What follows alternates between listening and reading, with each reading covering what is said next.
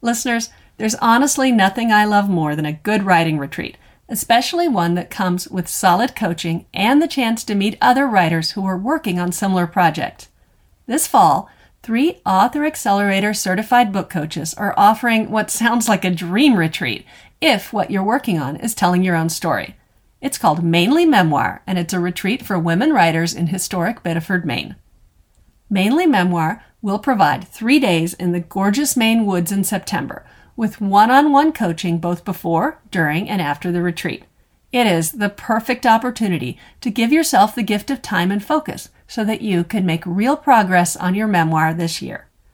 Mainely Memoir will be held from September 21st through 24th, 2023. A scholarship is available for a memoirist from a community that has been traditionally underrepresented in publishing. Learn more at mainelymemoir.com, and as you've probably guessed, mainly is spelled M A I N E L Y. So that's Maine the state, mainelymemoir.com. Is it recording? Now it's recording. Yay! Go ahead. This is the part where I stare blankly at the microphone. Try to remember what I'm supposed to be doing. All right, let's start over. Awkward pause. I'm going to wrestle some papers. Okay. Now, one, two, three.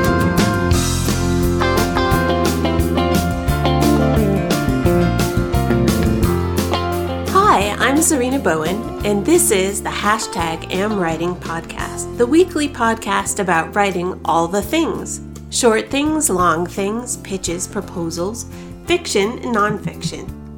In short, this is the podcast about sitting down and getting the work done. I'm solo this week, so I'll just roll right on in. My name is Sarina Bowen. I am the author of over 30 romance novels, and I write about four books a year. So, what I wanted to talk with you today about is my tech stack. Because after all those books, I have kind of refined what makes me happy and productive in terms of tech and writing the actual book. So, this isn't about publishing the book, this is about writing it. And honestly, of course, you know that you can write a book on nearly anything. You could write a book on paper towel. You could write a book on a really ancient computer that hasn't been upgraded in a very long time, and that is all valid. But I spend so much time with my um, in my writing that I have developed some ways to take care of myself, take care of my data, take care of my hands, and I just thought it would be fun to share quickly with you what are my primary tech items. So here we go.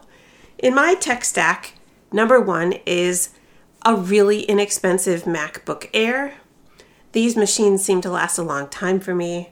I like how they perform and how sturdy they feel and how reliable they are. And I find that the nice little Air is totally enough processing power for anything writing. And on my MacBook Air, item number two is that I write in Scrivener. I know that all of us, Jess, KJ, and me, we have all used Scrivener at one point or another, and I think it's predominantly what we write in now. But, you know, I don't want to speak for anybody else. The, the point of writing in Scrivener instead of Microsoft Word is that Scrivener allows you to keep your document in chapters or scenes in a much more seamless way than Word, so you can kind of click through them. Because I often write novels in two points of view, I even keep um, an icon for each point of view. So if it's in, let's say, the heroine's point of view, I use a little pink dot, and if it's in um, the hero's point of view, I use a blue dot. And it's just, you can look at your book and see all the chapters laid out in front of you and click between them. And it just, honestly, it's more stable than Word. When I'm working in a giant document in Word, there are just sometimes these moments when it blinks and you sort of wait for it to come back and acknowledge you. And Scrivener just doesn't do that. It's saving each of your chapters in a separate little file. It uses a very sturdy and ordinary uh, file convention for those pieces that you could then open up in another um, in another program if you had to exporting is a little tricky, but um, but not impossible. And yeah, I've been using Scrivener for years, and I will never go back. That said, item number three in my tech stack is Microsoft Word, and the reason for that is that nobody has yet superseded that program for editing. So every editor that I have ever worked with uses Microsoft Word, except one time last year somebody used Google Docs, and that wasn't better either because that thing can be glitchy as well, in my experience. So I still have Word. I still pay for Word, even though I try to do as much work away from it as possible. Item number four is my new Keychron K series keyboard. So, Keychron, K E Y C H R O N, is a company. All they make are mechanical keyboards. Mechanical keyboards mean that there's a switch underneath the key that that behaves with a certain action when you touch it. Um, I just find that this keyboard is really gentle on my hands. Um, it's like wearing a good shoe if you're a marathon runner, you know. And um, my you get to choose your switch types when you order a mechanical keyboard, and mine are red, which are the softest switch types there are. I love this thing. I finally upgraded to it a few months ago, and it was another one of those items where I was like, "Wow, why did that take me so long?" Because it it just has a really um, gentle, friendly feeling to use. One thing that I started using even longer ago, item number five, is my ergonomic mouse. So I have always been very conscious of the fact that when my hands cramp or get tired from writing, it's really clenching at the the trackpad that's the issue. It's not the actual typing. Um, it took me a while to figure that out, but once I did, I started buying very inexpensive ergonomic mice. They are ugly. They are sort of cone shaped, or they look like alien Alienware. I don't know. They're just um, when you rest your hand on an ergonomic mouse, it's very relaxed. Um, it fits the shape of your hand. There's a million of them. You can get one for like nineteen dollars at Amazon. I use one made by Nulea, but that is not important. I've used all kinds of different ones. And I like them to have a wire on them because I think Bluetooth for mice is, I don't know, not valuable. But that's just me. Um, but I really, I, I mean, I will type without my fancy new keyboard, but I really don't like to spend any time at a computer without an ergonomic mouse. Item number six on my list is a rather new purchase. It is a tripod table.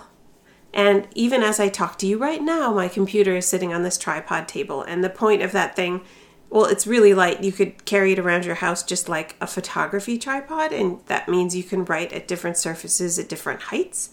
It um it moves up and down. It's tiny.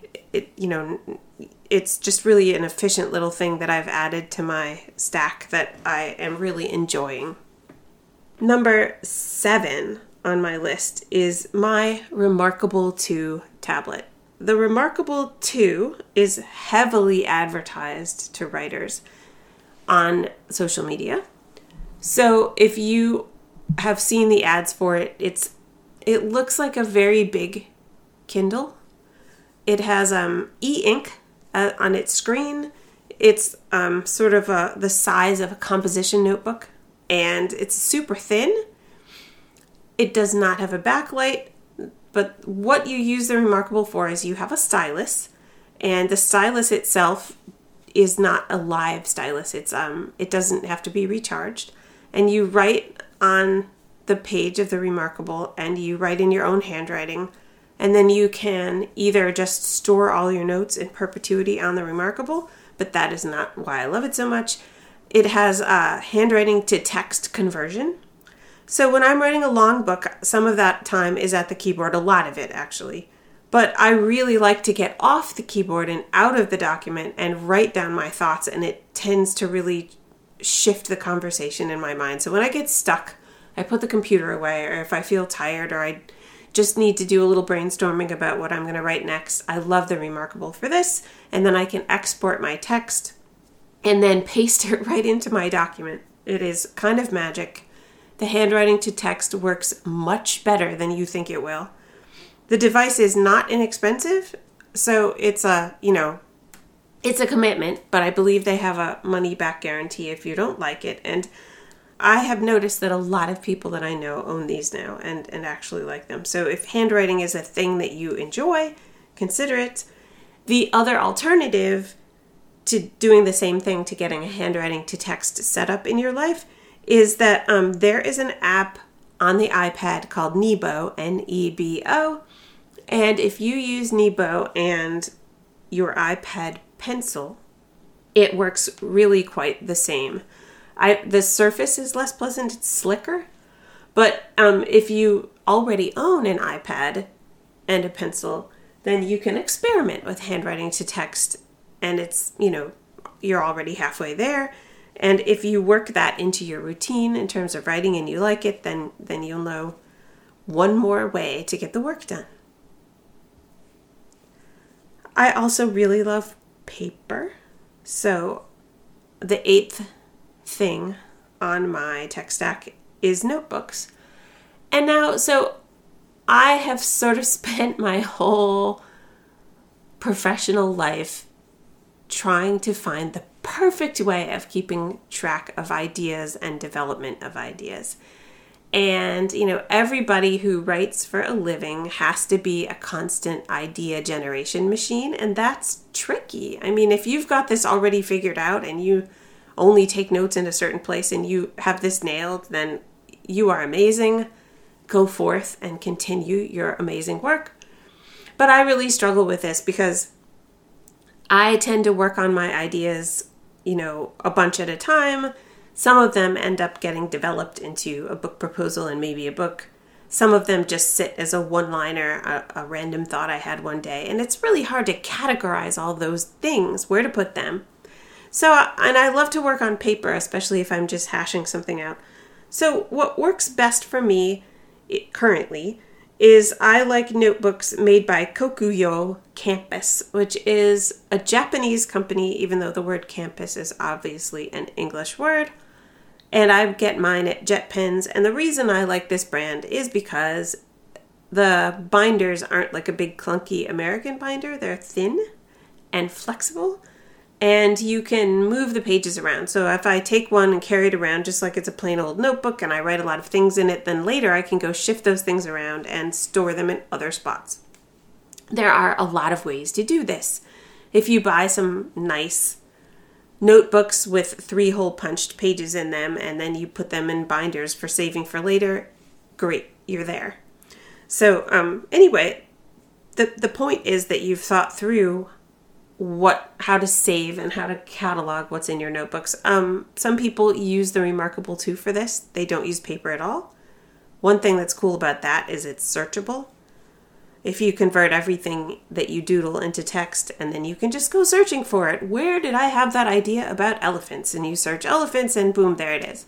So, whatever way of keeping your ideas close and keeping them handy is the thing that you should do. The other, the final thing in my writer's tech stack is a little program on my phone called Otter AI. Otter, like the cute little swimming animal.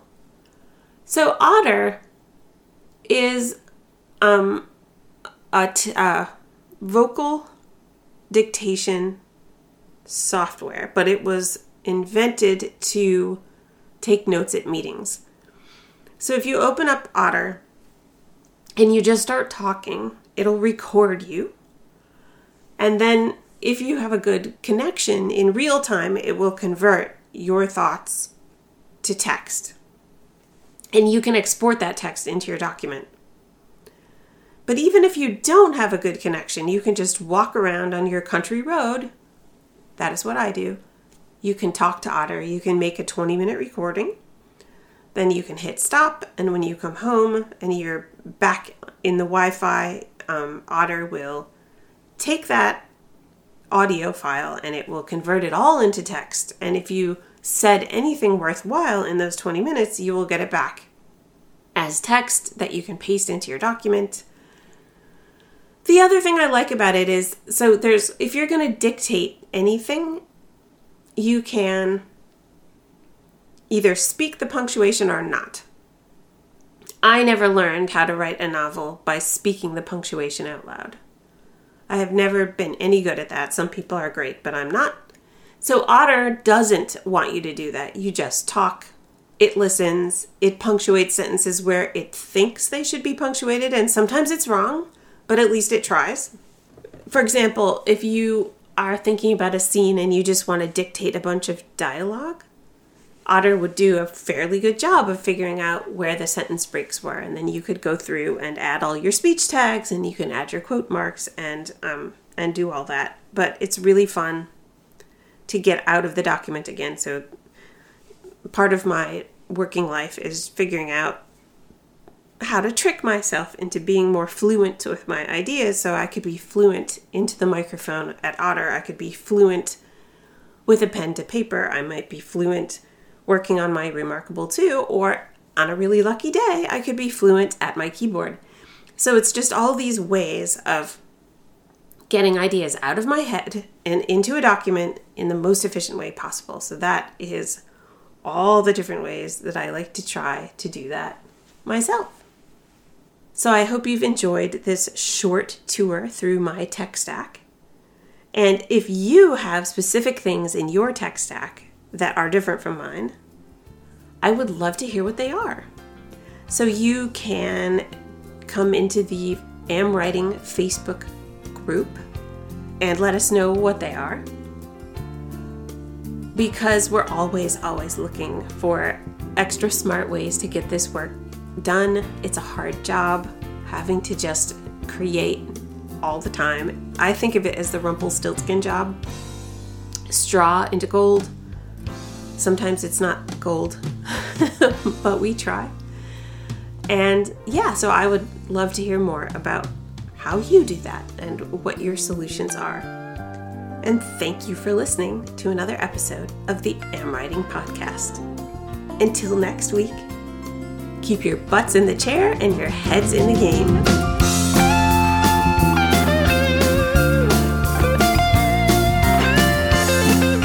Hashtag AmWriting podcast is produced by Andrew Perella. Our intro music, aptly titled Unemployed Monday, was written and played by Max Cohen.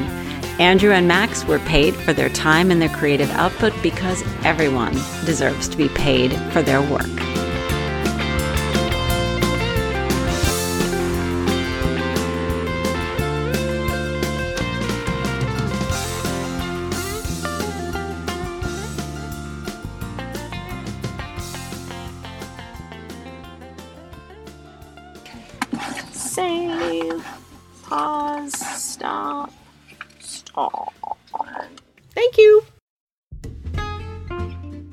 Listeners, I've got a podcast recommendation for you. Have you tried A Bookish Home yet? I've been a guest, and it's a delight. Librarian and writer Laura Szaro Kopinski interviews a different author each week, so you can add to your TBR list while getting the inside scoop on the winding road to publication. Coming up this spring, she'll be talking to Amy Poeppel, Sarah Penner, Maggie Smith, and many more. So look for A Bookish Home wherever you get your podcasts.